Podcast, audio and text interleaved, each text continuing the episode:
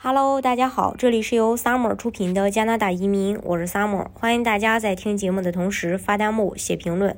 想了解更多的移民资讯，请看专辑的介绍，加我，或者是在节目的下方留言。今年的移民目标呢是四十点一万人。那为什么加拿大要招动招这么多的人？那新移民对于加拿大到底有什么样的意义呢？我们今天一起跟大家分享一下。首先呢，移民能促进加拿大经济的增长。当移民到加拿大时，他们就成为了加拿大消费市场的一部分，并会为经济产业呃缴税。这同时也就意味着移民为加拿大的经济做出了贡献，并提高了所在地区的生产动力。从2019年加拿大提交的移民年度报告的数据中就可以看出，加拿大的经济得益于劳动力储备规模的稳步增长。报告还显示。在过去的二十年中，加拿大人均实际国内生产总值、生产率和劳动力均以每年约百分之一点二的速度增长。这同样离不开海外移民的推动。今年恢复劳动力市场的活力对于加拿大至关重要。由此可以判断得出，对于紧缺职业申请人的邀请仍然会持续性增加，甚至延续到未来很久。另外呢，就是呃移民。能填补加拿大的劳动力市场。加拿大地广人稀，经济贸易十分丰富发达。新移民到达加拿大可以从事的行业有很多种。尽管加拿大每年都在吸纳移民，但是劳动力市场仍然存在短缺。因此，加拿大希望新移民能够满足劳动力市场的需求，从而刺激经济增长。从新移民的移民报告中可以看出，在加拿大许多移民项目当中，特别是通过省提名到达加拿大的新移民，是十分有助于满足特定地区劳动动力市场的需求的。这也是为什么省提名项目一直十分受加拿大政府青睐的原因。而经过了2020年一整年的疫情，加拿大现在的劳动力极其短缺，特别是在健康、科学、IT、运输和设备等方面。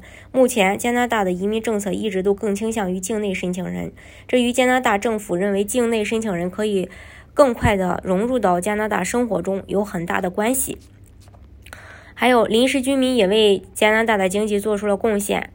嗯，临时居民呢？也能够为加拿大的劳动力市场和经济做贡献。根据统计，在2016年，游客和国际学生为加拿大经济贡献了318亿加元。因此，临时工计划对于满足更广泛的短期劳动力市场需求至关重要，尤其是对于某些农业领域的发展非常有益。加拿大政府也提出了许多相关的措施，比如加拿大移民局和联邦创新部一起推出全球技能战略。全球技能战略有助于吸引全世界的高素质人才来到加拿大，并刺激企业的创新和发展，从而推动经济增长，最终创造更多就业机会。符合条件的高技能人才在两周之内就能够完成工签的审批。加拿大人口老龄化问题也比较严重，这些老一辈的加拿大人对卫生保健系统的贡献会减弱，相应的，老一辈人对于卫生保健的需求会日渐增加，这也增加了加拿大整体的卫生保健费用。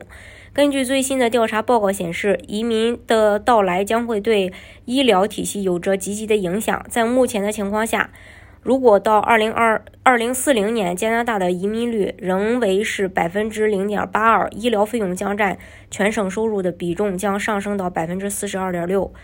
但是如果二零二三年这一比率提高到百分之一，那么到呃二零四零年的时候，医疗保健费用占全省收入份额将达到百分之三十九点二。尽管听起来可能只有三四个百分点，但实际上这笔数目。达到了每年十亿美元，影响还是非常大的。嗯，在加拿大如此急需海外的背景下，又迎来了四十点一万的配额，各项政策也都不断在为申请人呃让路。